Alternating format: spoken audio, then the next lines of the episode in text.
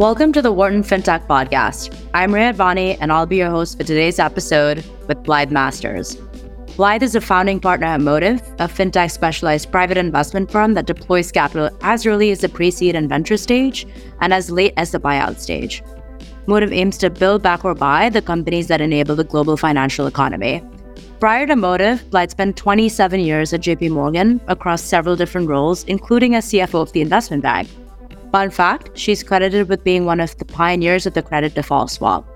After J.P. Morgan, Blythe was CEO of Digital Asset Holdings, an enterprise blockchain company responsible for the ASX's post-trade infrastructure replacement project. Having had the pleasure of working with Blythe this summer, I can guarantee that this will be a fascinating conversation. We're going to talk about Blythe's career path that spans over 3 decades in the financial services industry, her perspective on transformative technologies like Gen AI, and how experiences have shaped her investment philosophy at Motive. With that, let's dive in. Welcome to the pod. Where are you calling in from? New York City. It's great to have you. Thanks for joining us. Pleasure to be with you. Thank you for having me. So we started out this episode by introducing our listeners to your professional background, but I'd like to start at the very beginning. What are some of those formative experiences that make Blythe who Blythe is today? Well, I think probably a good place to start is the fact that I started my career pretty young, in the sense that having completed school in England, which is where I was born and grew up, I, at the age of 18, decided to take a gap year between school and university, and I both wanted to travel and have fun and needed a job in order to fund that. And funnily enough, that is what actually led me in about 1987 to first come across JP Morgan, although back in those days in London it was known as Morgan Guarantee Trust, one of the predecessors of the firm that is today JP Morgan Chase. And I literally cold called a number of London-based banking firms, not really knowing the difference between a commercial bank, an investment bank, a merchant bank, or any other kind of bank for that matter, and was fortunate enough that JP Morgan was one of only 2 firms that responded to those outreaches. The other one was Continental Illinois, who promptly went bust not very many years later. But in any case, I ended up working with JP Morgan at the grand old age of 18 in the late 1980s, at a time where the firm was very much involved in driving the earliest beginnings of the derivatives markets. And so at that young age, I got exposure to markets, to derivatives, to some of the math associated with that, and the people working in those spaces who were very much entrepreneurial innovators in their own right. And that was certainly an early and formative experience. I found that I loved the experience. It was fascinating, a completely different environment from anything I had worked in or around at school or before school. And I had the opportunity to meet and form relationships with a number of individuals who over many, many years became deep relationships, but also great bosses, sponsors, and mentors. And it all started back at that time when I was literally 18. So I was fortunate enough to work with Peter Hancock, Bill Demchek, Bill Winters, 3 people who were all went on to become notable CEOs in their own right, and who at different stages and different ways took me under their wing, helped guide me in my career. And I'm very grateful to the fact that I had the opportunity to meet them so early on. Funnily enough, through all the years that I worked with JP Morgan, I only ever directly reported to a woman once, who was Dina Dublon. This was much later on in my career. At that time, she was the CFO of JP Morgan Chase, and that was only for a short period of time, but she also proved an important mentor and a great ally and friend. So that was, I think, one of the notable aspects of my career that isn't, totally standard in terms of the way that I found my way into the industry, more by luck really than by judgment. And that gap year work that I did turned into a series of summer internships. So by the time I graduated with an undergraduate degree in economics, it was really a foregone conclusion that I would stay with J.P. Morgan for the next part of my career, which is what I did. I think something else I'd point to is that I also had my daughter at a very young age. I was 24 when she was born, which makes her 30 now. You could do the math and figure out how old I am if you add that all up. But that was younger than most of my other colleagues to have kids. And that decision presented both great challenge and great opportunity. And I think in the end, I was a better mum for having a job throughout the period of being a parent, and I evolved into being a better worker and co-worker and probably boss for having been a mum at an early age, because I had to learn the arts of compromise in ways that perhaps I think I probably would not otherwise have done. So I think that was also formative, affected the way I thought about the balance between work and life, and why one works and what's important about working. And then also I became a managing director and was, promoted at a very young age. I think I was 28 when I became an MD at JP Morgan, was at the time given the opportunity at that point to work with a coach in order to learn actually how to become an effective manager. Most people kept those coaches for a couple of months. I ended up working with that coach for 8 years or so, largely because I needed the help. Learning to be a manager was something that didn't come so naturally to me. It became a skill set, but it was one that I had to work at.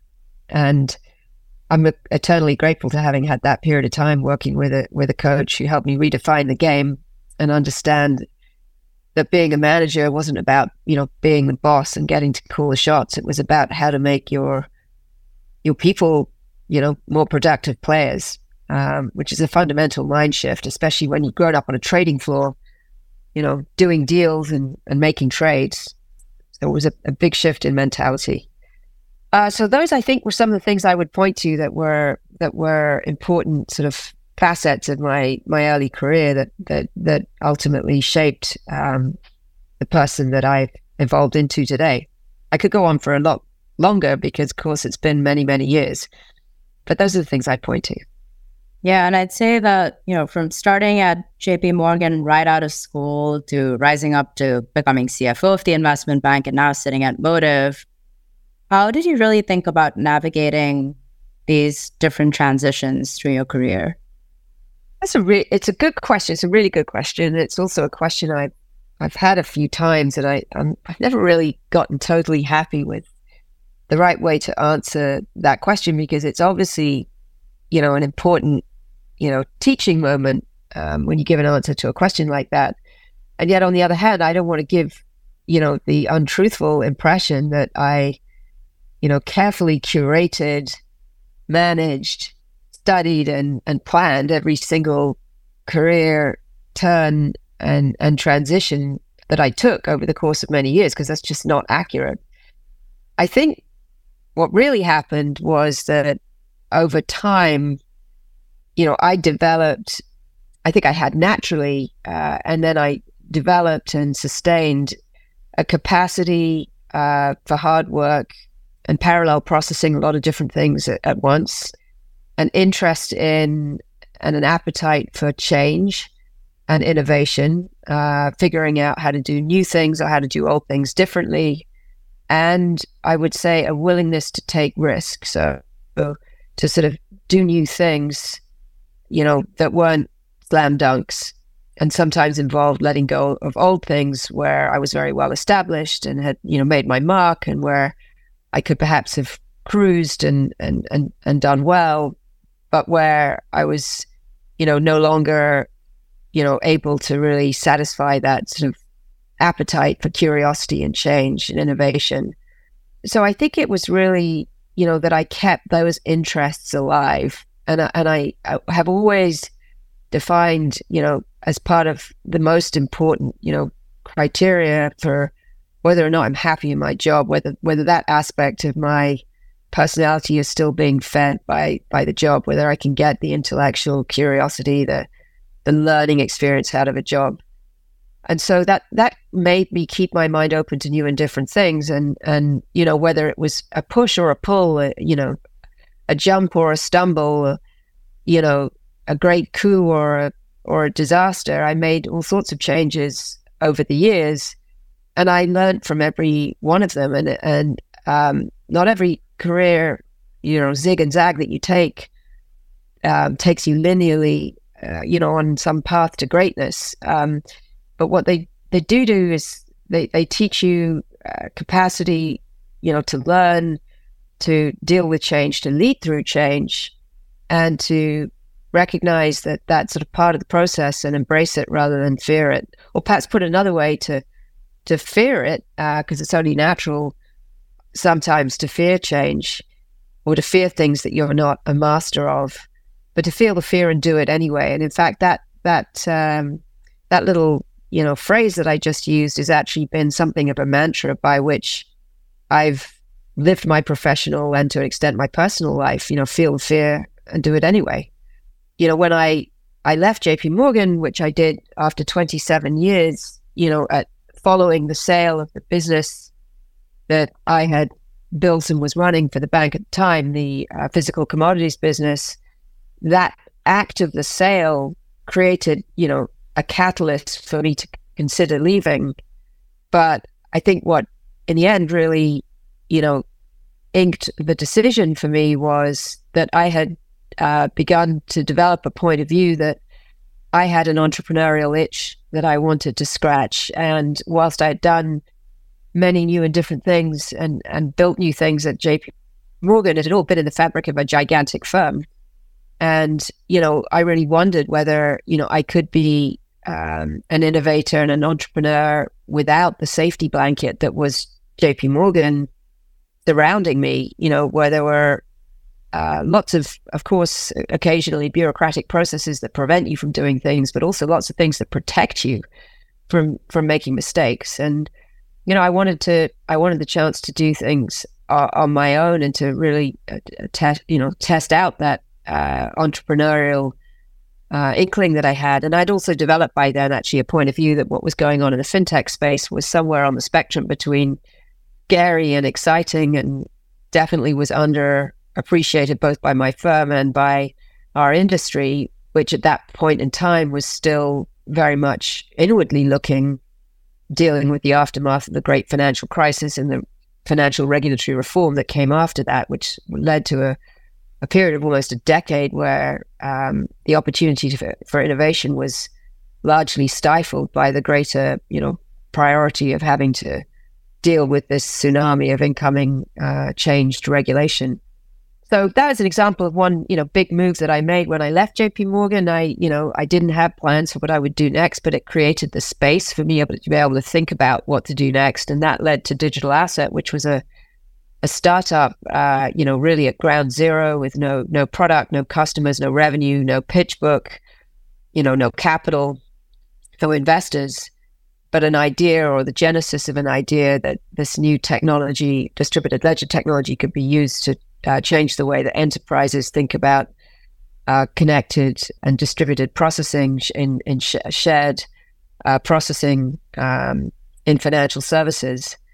And that led to a really fascinating stint, 4 years spent running a startup from ground zero through several rounds of financing, the creation of our first product, contracting of our first customers. That was an enormous learning experience. But I can't tell you with a straight face that I sat and planned and you know, purposefully executed that transition. It's what felt right at the time. When I had, you know, the opportunity to leave J.P. Morgan on good terms, and with their support, by the way, they ultimately became an investor in that business that I subsequently built. And then, you know, finding my way to Motive was again really about staying curious and wanting to broaden my perspective in the fintech space, which by that time, so we're talking now at the end of 2019. had gone from being, you know, a hunch and a curiosity to being very significant conviction. This was an enormous space where I wanted to spend a significant amount of time focused as an investor. So, long answer to a simple question, but it wasn't all about planning. It was really all about staying open-minded, being willing to take risks, you know, wanting to keep learning and being willing to take a plunge. Yeah. So, you know, you said you didn't carefully curate and plan every transition, but, you know, what really stands out is that there's this concept of compounding that I see within your career, where your experiences in your prior role almost seem like they, you know, set you up perfectly to where you are today. How have your prior experiences, you know, at J.P. Morgan and at Digital Asset shaped your approach to investing? Another good question. I think your point about compounding is definitely true. I think I've made some big changes, but I have also stuck with things that I do for extended periods of time. And I do think that's an important point to make, especially for younger people listening who are thinking about how they navigate their careers. I often see today young people jumping from spot to spot with great rapidity, and I can understand the desire for new frontiers and professional growth and evolution, and obviously life circumstances change and so on. But I do think one of the things that's been important is to stick at what you're doing for long enough to develop professional resilience and professional learning and professional growth, you know, to really master the things that you're prioritizing in a career, and make moves as best you can from a position of strength. That's not always possible, but I do think that that helps with that compounding effect. If you don't stick at what you're doing for long enough to demonstrate that resilience and that fortitude, then you also often miss the opportunity to really learn from the experience, you know, that which you needed to learn. And learning is not just about content and domain knowledge. It's also about evolving political capital and learning how to work with people and how to get your own way whilst not doing that to the detriment of others, how to get people to follow you, those sorts of things. It takes time to earn trust and earn followership and earn the right to lead effectively. So I think that's an important point.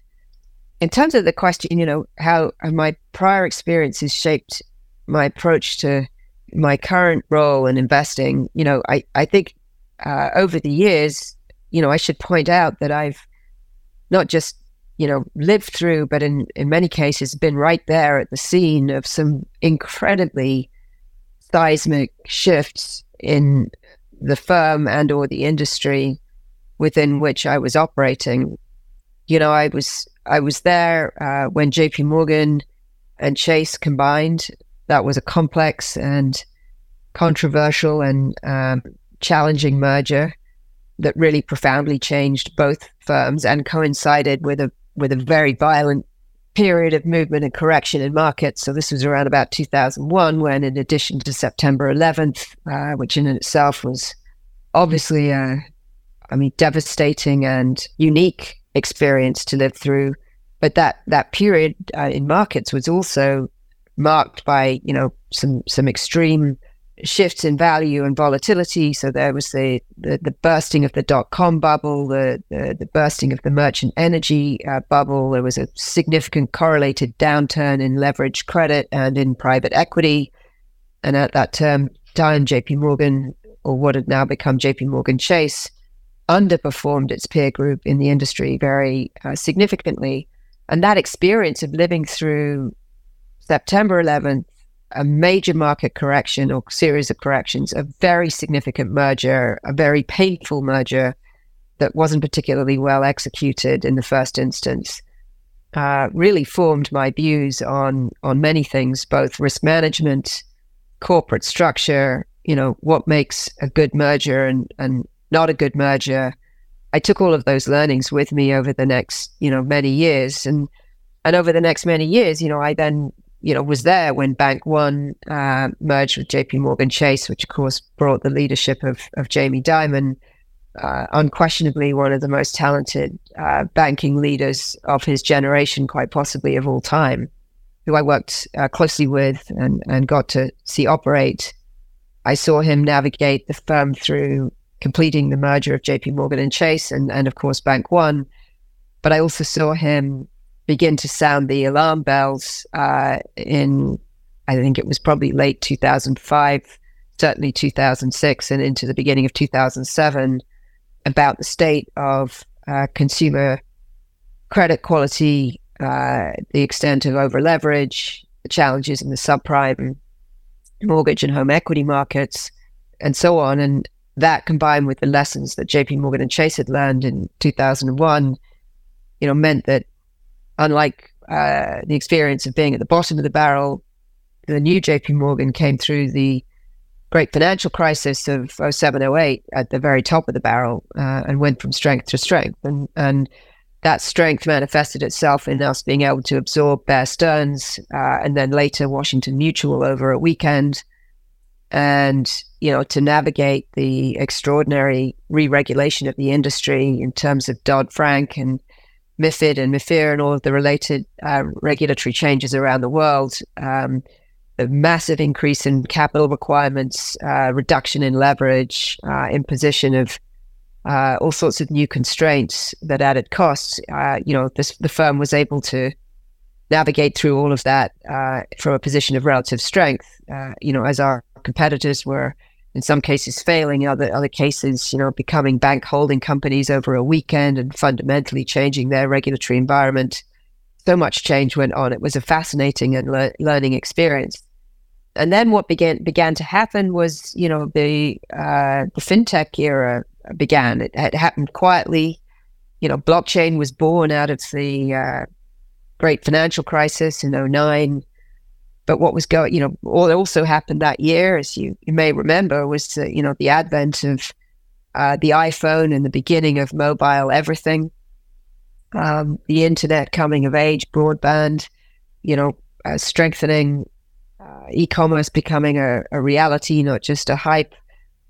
Some amazing changes afoot, and then the advent of non-bank financial services companies, these fintech companies that were leveraging technology to be better at banking than banks were, was a really, fascinating, period. And while this was all going on, the chaos that I described that ensued following the great financial crisis, distracted the big banks.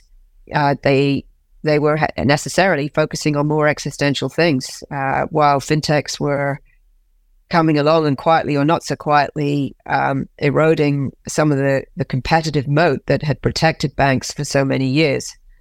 And that opened up another really interesting decade of innovation and change that fascinated me. As I mentioned earlier, that's what led to eventually one of the factors that led to my deciding to leave JP Morgan. And really, since doing that, I have more or less exclusively dedicated my career to the world of fintech. And we've seen, of course, craziness and brilliance and criminality all at once in that space, which has been fascinating. But I think if you add up all of these different learnings that have sort of formed my career, and I've been able to sort of incorporate and compound, as you put it, as I've evolved into being now a professional investor in the space, it's helped develop a perspective on, the utmost importance of understanding the context and the implications of what we do in financial services and with financial technology that serves financial services businesses. I think, to really believe in what you do, to enjoy what you do, to get satisfaction out of it, you, at least in my case, really need to know that there's purpose behind what you do. And sometimes with all of these seismic events that I've been talking about, it was, or would have been easy to lose sight of, what are the foundations for why finance matters? Ultimately, financial services exist to drive capital, which ultimately is people's savings, into productive uses in the hands of firms that can productively use that capital. And that translates into growth, it translates into jobs, it translates into better, cheaper products for consumers, it translates into choice, employment mobility, tax dollars, and the ability for the public sector to fund the things that it needs to do. You know, finance is an engine of economic development and growth. And financial technology increasingly is the engine that enables finance, not just finance performed by financial services company, but also embedded finance. So financial capabilities embedded in other non-financial businesses. And it's really all of that context and understanding of, you know, why it is that things work the way that they do, and how it is that things work, and why it is that they are regulated the way that they're regulated, and what can go wrong when you lose sight of the fundamental tenets of how to do business responsibly and with an eye on the broader consequences, the systemic consequences of what you're doing, the long-term consequences of what you're doing. When you lose sight of that, having seen what can go wrong when things go wrong really gives you a sense of purpose and conviction in, you know, what does it mean to innovate in a constructive way? And what we do in our industry as investors in financial technology is really ultimately all about driving financial empowerment and inclusion. It's about improving efficiency and broadening the basis for wealth creation. It's about enabling retirement security. And at a bigger picture level, it's about the stability of nations. And for me, those are the lessons that over a multi-decade career, you know, in many cases, learning the hard way, living through periods where we have not lived up as an industry to that expectation, that has really helped form my views on the importance of what we do. It's not just about making money or making the best bets. It's also about doing what we do for the right reasons and doing it in the right way. You've clearly had a front row seat to some of the most transformational events in this industry. So I guess quick rapid fire question. Financial services now versus when you started your career. What's changed and what stayed the same? Well, everything and nothing. That's the rapid fire answer. I mean, I think, you know, so to illustrate what I mean by everything, you know, when I first joined J.P. Morgan, for example, it was a 12,000 person strong company globally. It was a commercial bank, so it was no investment banking capabilities really to speak of. It was still AAA rated, and its, you know, lines of business were very narrowly defined. It was principally lending and certain capital markets activities related to fixed income and derivatives. And that was, you know, more or less it. You know, that company today is almost 300,000 people, maybe more than that. It's at least as much a technology firm as it is a financial services firm. And there's nothing that happens in financial services that it isn't somehow involved in somewhere in the world. And that scale of change has not just happened at J.P. Morgan, it's happened all over the place. You know, in the meantime, technology has driven so much change. The electronification of every market, including the birth of new markets that didn't exist when I started out in finance. So everything that's happening in and around environmental commodities is obviously new and powerful and interesting, but wasn't there. The development of platform businesses, the fact that everything we do, we could do, you know, electronically today, the digitization of processes, of communication, of execution, of the fact that you can conduct your financial life, whether you're an institution or an individual, using very powerful but very small computer that you can hold in the palm of your hand is radical difference. You know, when I started in banking, we didn't have email. The memos that went around were, you know, photocopied on yellow sheets of paper, and they were placed on everybody's desktop every morning. That's how you read the news that was internal and external. there were no networked computers, believe it or not. You know, people who had more than one floppy disk drive in their computer workstation were the networkers, because people, you know, would bring one disk and copy it to another disk. That's how information was disseminated. It's pretty shocking to think about that. You know, the world pre-email, pre-mobile, pre-networks. It's amazing.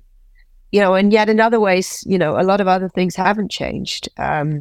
Just the capital markets and financial services is still fundamentally serving the same economic purpose. They do it with more efficiency, but they remain inefficient. And also some of the, you know, the less attractive features of our world, you know, have taken longer than they should to really be addressed. So this is still a male-dominated industry. That's true whether you're talking about financial services and technology or fintech. It is still the case that financial inclusion or other exclusion, lack of inclusion is you know, profoundly a problem. In fact, in some ways, the increasing costs of regulatory compliance, particularly around KYC, AML, Bank Secrecy Act, all of that stuff, it's increased the cost of serving the individual in financial services. And that has meant that the unbanked and underbanked population, if anything, has grown. And as technology becomes a bigger part of the landscape, and this is globally, it turns out that access to financial services, which is, you know, has a gender bias, it's also true in access to technology, which has another gender bias. And so, you know, some of the issues that we struggle with around diversity, equity, and inclusion as it relates to the financial services and fintech sector, you know, are still major challenges. Although I think there are green shoots and there's, you know, there's great promise in the fact that fintech as an industry is in many ways succeeding in driving, you know, ruthless competition through an industry that in many ways had become complacent. And that competition is driving, you know, some progress in terms of financial inclusion, although not nearly as much as I think we would like to have witnessed. So a lot has changed, a lot has not changed. You know, one thing that you've emphasized throughout this conversation has been the rise of technology within financial services, which is core to Motive's thesis. And, you know, one thing that stood out to me at Motive is just its unique thinking around investable opportunities. It isn't a traditional PE fund that buys a business, trims the fat, and exits at a higher multiple. There's a huge emphasis on value creation, specifically through leveraging technology. Can you elaborate on this and provide an example of a company that you invested in where this played out? Yeah, absolutely. And I think, you know, what you've just described about Motive is what attracted me to the company. I've been here now since December 2019. And as you might imagine, given how many years I spent working at a big bank, I knew the private equity industry quite well through my various interactions over the years. And by contrast, Motive was smaller, much younger. When I first joined it, it just raised its first fund, just closed the final close of its first fund, flagship fund. And so it was a bit of a bet to join Motive. But when I met Rob Heyvaert, who's our founder and managing partner, a number of things stood out. First of all, he was not a sort of conventional Wall Street type. You know, he was not a financial engineer who'd grown up in the financial engineering rooms. He was and is and remains a serial entrepreneur. He built his first business in a garage in his early 20s and won a multi-billion-dollar contract to build what is today, believe it or not, CLS, which stands for Continuous Linked Settlement, which is one of the biggest market infrastructures in the world that handles the settlement of global foreign exchange flows for the world and for the central banks of the world. Astonishing that a, you know, kid in a garage in Belgium could win a contract like that. He teamed up with IBM and inevitably sold his company to them, and then shortly thereafter started another company which became Capco, which is, I don't know, it's probably got 20,000, 30,000 alumni around the world now. It's one of the preeminent advisors to financial services firms in the technology space, ultimately was sold to FIS, which Rob helped run for a number of years. And then he came to start Motive, and he brought with him the vision of an entrepreneur.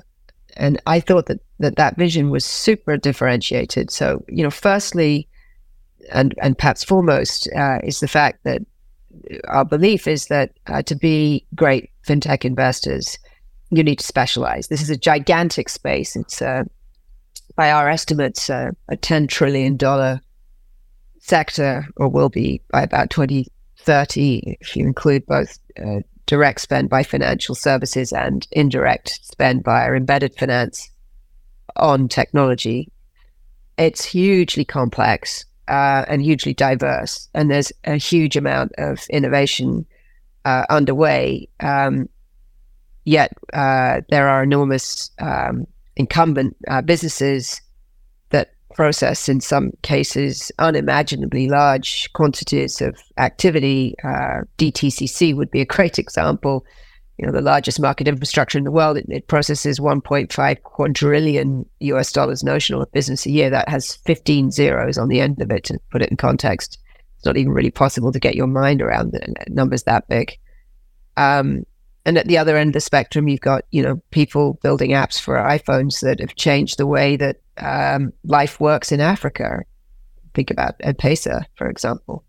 So it's an enormous space, and I think specialization in this context is appropriate and necessary to really understand where innovation comes from. And the second thing that is unique about Motive is the operating model, where we refer to this loosely as the IOI model, which stands for investors, operators, and innovators.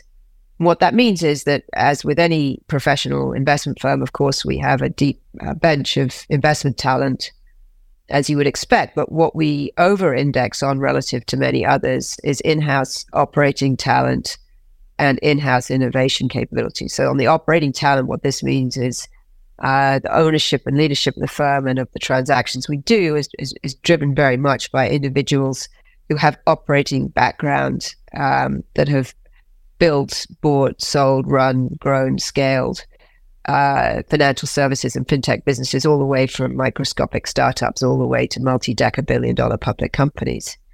And combined with that, a very large in-house technology capability of innovators and technologists who have skin in the game and who do all of our technology due diligence, but more importantly, also work closely with our stakeholders, especially our portfolio companies, to ideate and execute value creation plans that are technology driven.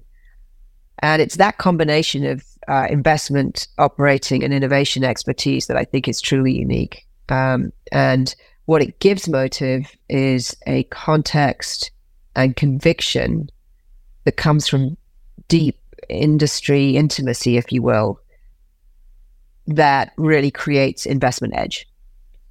Because when you have all of that capacity in-house, complexity becomes your friend. You're no longer afraid of it. Businesses that are stagnated or underloved or underinvested in can be renovated in ways to drive extraordinary value creation, and innovation can be injected, whether that's because we're investing in super early stage companies and their founders, or buying products and services from those companies and using them for more mature businesses who can be their critical early customers and create value for both parties in that way. And that combination is really about going deep in your sector and knowing it. And that's what differentiates Motive. It's really a unique model, and it involves also a number of partnerships with our LPs. We have LPs like every professional investment firm, but many of those Ps are also strategic LPs who work jointly with us on driving digital transformation through the industry that we are collectively a part of. So our partnership with Apollo, and more recently our partnership was announced with ABN AMRO, two firms who are deeply interested in innovation and digital transformation driving change in their sector. and who work with us and our portfolio companies to effectuate that. Super exciting stuff, actually. Good example in terms of success stories in the portfolio. I'll give you one in particular. A young company that we came across in Cork, in Ireland, all places, not a renowned, fintech center by any means, but they, Global Shares, were a share plan administration business, operated a software platform that simplified and assisted corporations, both public and private, on administering share plans for their employees and stakeholders. And many people, of course, saw that as being a software business, a nice SaaS business that could earn relatively sticky subscription fees from its corporate customers for performing a critical function that's important to those companies. What Motive saw was, of course, that, but much more interestingly, a gigantic wealth creation engine and a window into that wealth creation and how to serve that wealth opportunity. So, of course, the interesting thing about employees that own shares in companies where they work, whether they be private or public companies, is that that wealth, which is very often tied up in the near term, vests and delivers and liquefies over the longer term, through IPOs and ultimately the ability of the employee to monetize what they have accumulated as employees, and that creates new wealth customers. And so, this business was ultimately invested in, by us so that it could strengthen its technology capabilities, it could win business, it could add clients. But where it ultimately was destined, in our view, was to be owned by someone with a gigantic wealth network who saw the opportunity in serving a future generation of wealth in the form of employees. And, hearing that, it won't surprise you that ultimately it was sold to J.P. Morgan, who, of course, qualify exactly for having that kind of a wealth network and platform, and who saw that opportunity just as we did, and ultimately have been very pleased with what was an incredibly successful exit. For Motive was an incredibly successful entry for J.P. Morgan. And it was seeing that potential in a small local business in Cork in Ireland that I think is just a classic part of the Motive story that, by the way, I had nothing to do with. It was not my deal. And I watched with great admiration as the vision played out. But I think it's an absolutely excellent example of the sort of value that Motive likes to find and is able to help execute. You mentioned Rob's background in CLS and your background in trading. Motive's been pretty active in the capital market space. You're looking at some of the companies in your portfolio, such as Forge, Truman, and L Markets. It's really a recurring theme. At a high level, what is your thesis for evaluating opportunities in this space, and why is it an interesting space for capital deployment?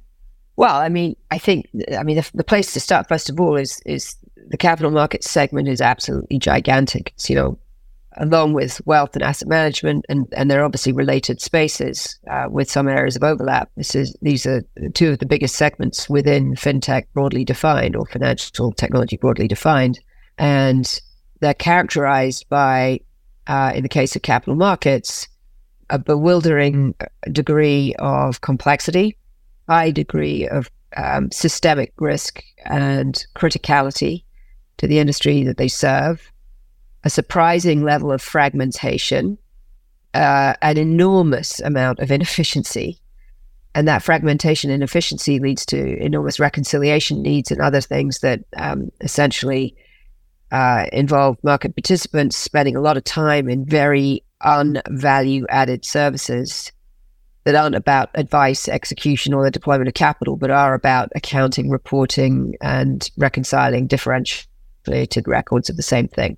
And so this space is also ripe for disruption and for the growth of businesses that operate as large platforms that their customers by enabling their customers to process using common or shared or outsourced infrastructure.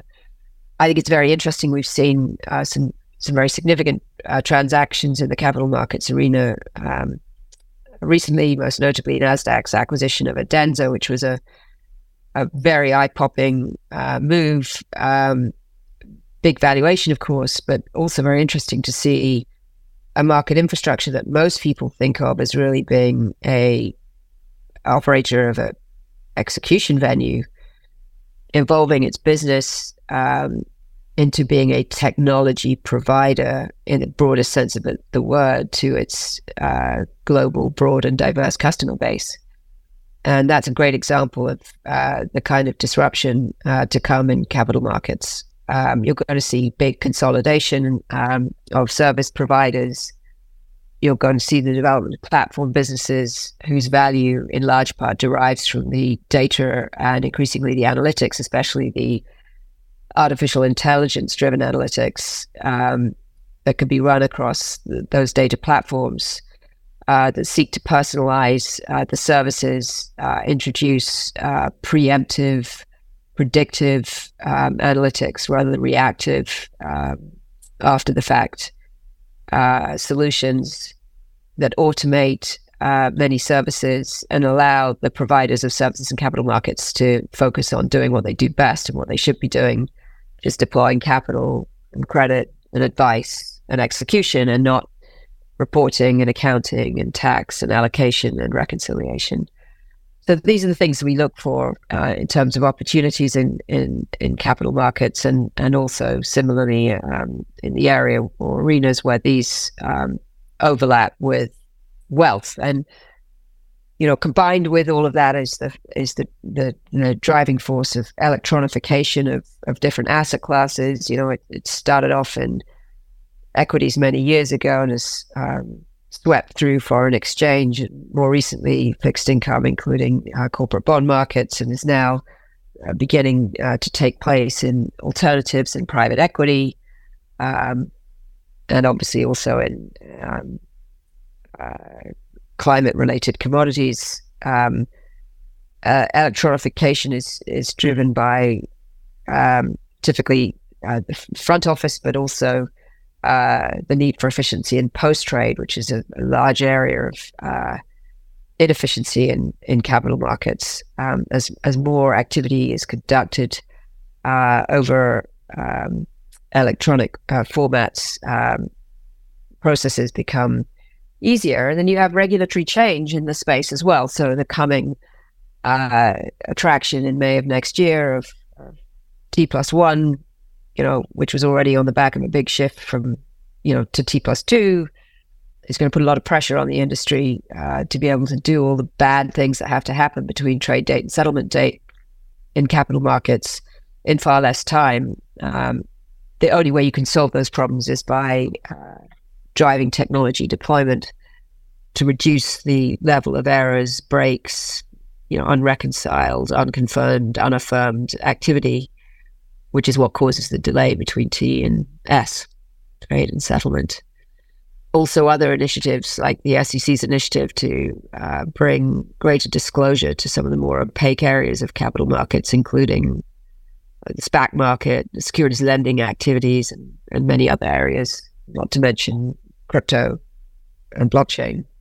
So lots of stuff going on in capital markets that really can only get addressed with the deployment of technology. And so, you know, it's a big space, still fragmented, still inefficient, lots of regulatory change. Financial technology is going to play a big part in the solution to a lot of these challenges, not to mention the need for cost reduction and freeing up capital. So that's why we think it's a really interesting space. You know, you briefly alluded to AI in that response, and it's definitely been top of mind these days. I'm curious to get your thoughts on how have large established financial institutions responded to this, and are you seeing this impact the way things are done at Motive and at your portfolio companies? I mean, this is going to prove to be as significant a tipping point for the industry as the advent of the internet was and the advent of mobile computing. You know, there's obviously a lot of hype in and around the space, but in this case, I would say there's more substance than hype. It has already had a profound impact and is going to have a greater impact on our industry. From the point of view of Motive as a private equity and venture investor, we have to think about this topic in at least three simultaneous dimensions, maybe more, but at least three. The first one is, you know, what does this mean for our current and prospective portfolio companies?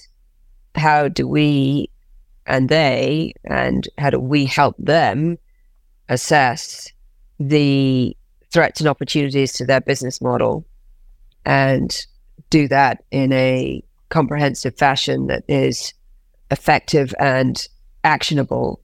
And so we've begun the process, as you might expect, as given how I described, you know, our operating model and our in-house technology capabilities. We, as you might expect, have in-house specialists in this field that we have pointed at our portfolio companies who are systematically working with those companies to identify threats and opportunities and prioritize those and execute them. So that's a whole body of work. We're creating tooling and processes that are repeatable, and we don't have to reinvent the wheel every time we encounter this type of question. And increasingly, we're seeing opportunities to work at the margins between our portfolio companies, where they have the opportunity to work as commercial partners to each other. And often AI is a big part of harnessing that. We also, of course, invest in venture and early stage companies, and many of them are increasingly AI focused or AI specialists, and they are bringing new products and capabilities to our more mature portfolio companies, which is great to see. So that's a whole, you know, one body, you know, body of work. You know, I'll give you an example is, you know, some of the older mission critical infrastructures that we operate in the wealth and capital market space, for example, in clearing capabilities or in post-trade services for separately managed account and UMAs and things like that. A lot, some of these systems are written in you know outdated you know code like COBOL that is in need of replacement, and the opportunity to use generative AI to systematically rewrite old code and replace it with modern code cost effectively is an area of keen interest and exploration for us presently.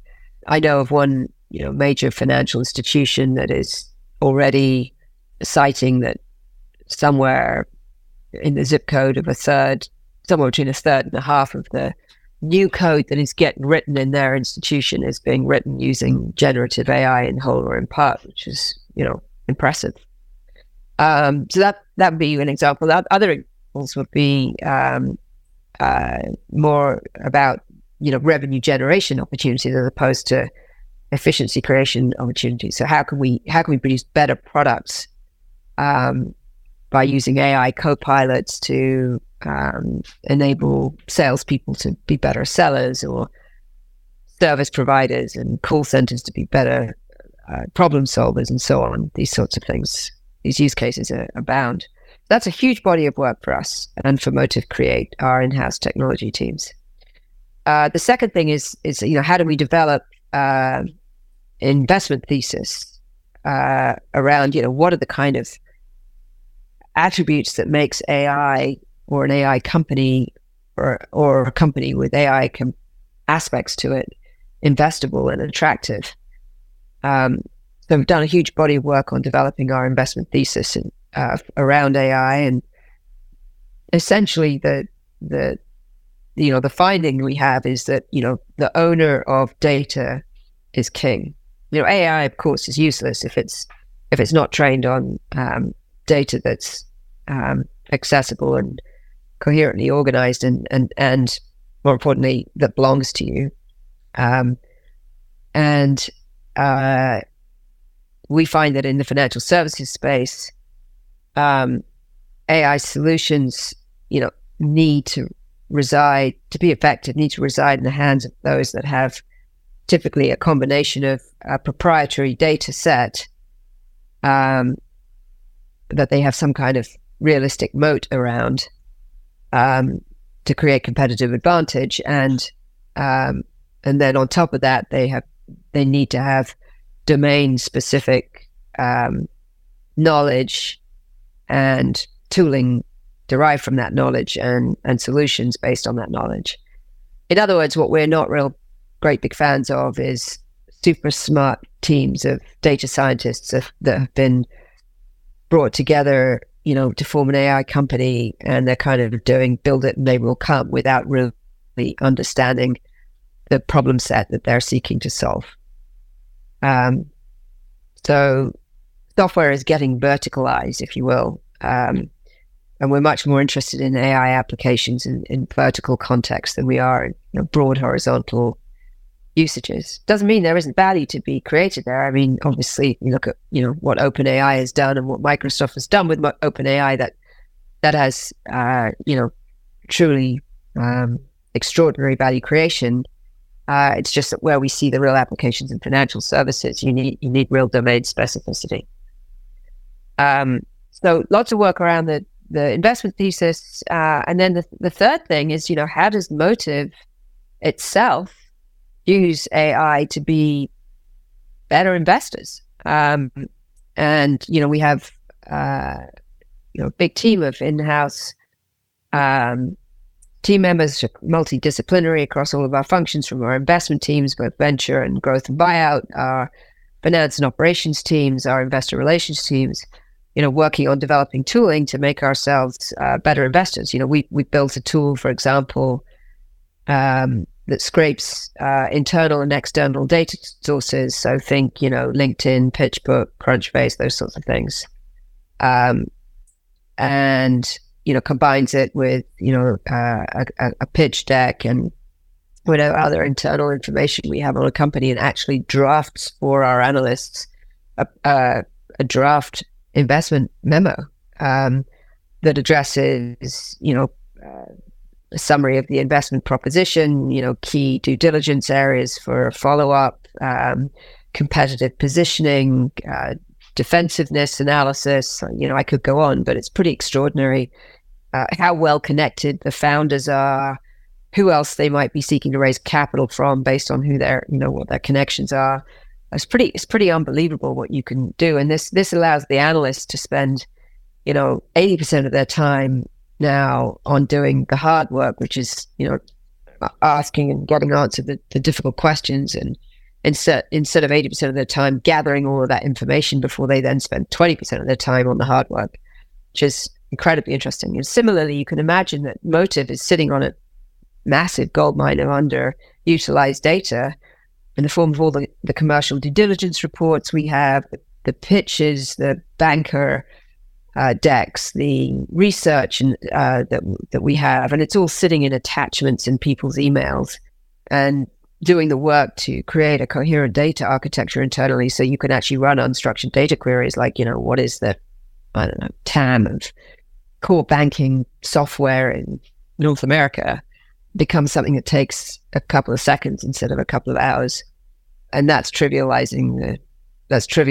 the quality of what you can do there. So lots and lots and lots and lots of implications. We're spending an enormous amount of time, hours and hours of every day at the moment, I would say, on this very topic. Really, really, really interesting stuff. Well, Blythe, we're at time, but this has been a truly fascinating conversation. Thank you so much for joining us today. My pleasure, and thanks for great questions and for asking me to join. Thank you for listening to today's episode of the Wharton FinTech Podcast. If you enjoy the show, please leave a review and subscribe to our show. And as always, thank you to our editor, Rafael Sevilla. Until next time, this is your host, Riaad Vani.